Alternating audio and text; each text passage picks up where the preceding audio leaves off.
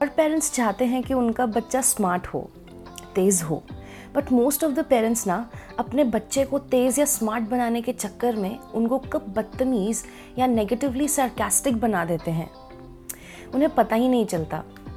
And sadly most parents either realise it much later या realise ही नहीं करते कि उनका बच्चा तेज़ नहीं, बदतमीज़ या ओवर स्मार्ट हो गया है। ऐसा ही एक इंसिडेंट मेरे साथ हुआ जिसने मुझे फोर्स किया that to think about this and maybe present a podcast आज I was doing an evening walk with my mom behind the Shiv mandir there was some kids playing there Jumbo came with the Activa and set practice कर ले I sat on the Activa, started riding it. As soon as I got to the near end, there was a kid standing there with his little cycle and said, Oi hoi, Activa, shabash. For most of you, it would be like, तो क्या हुआ? बच्चा है सिर्फ़ यही तो बोला. सम would think मज़ाक में कहा होगा बच्चा है. Because when I told my mom she told me the same thing कि यू जस्ट ओवर रिएक्टिंग बच्चा है ऐसे ही कहा होगा। बट नहीं यार किसी को भी पता चलता है टोन अब हम सोचते रहें कि कहाँ से सीखा होगा आजकल के टीवी शोज़ कार्टून से में भी बट मैं थोड़ा डिफरेंटली सोचती हूँ।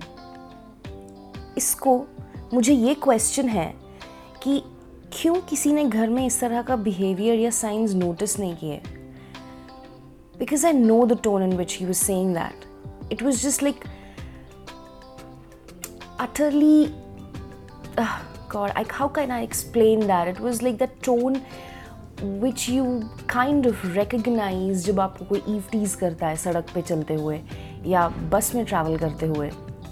And sadly he was like a school going kid and आपको वो पता चलता है that in which tone with which intention that kid was saying that school जाने वाला बच्चा and that tone It was so bad. We need to understand this.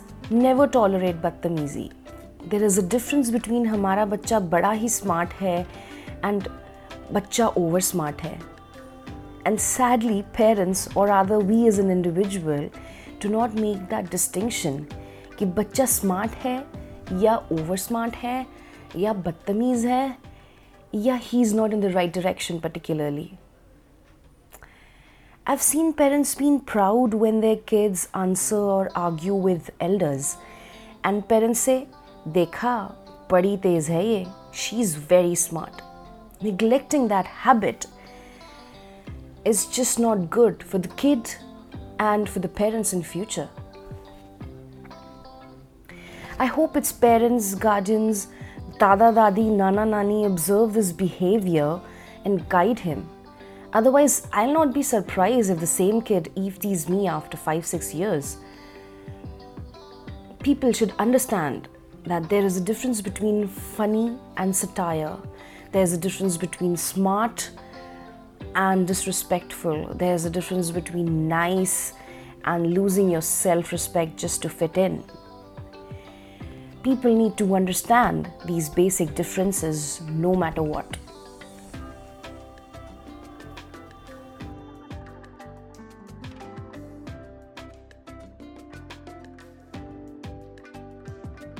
Thanks for joining in for Gupshup at Nukkad Ki Chai. Do share your feedback and subscribe to my podcast. The podcast is available on Spotify, Hubhopper, Amazon Music, Ghana, iTunes, Google Podcast, and YouTube. The links are given in the description. Tune into your favorite application and do give it a listen. That's all for this episode. This is your host signing off. See you next Sunday, 5 pm.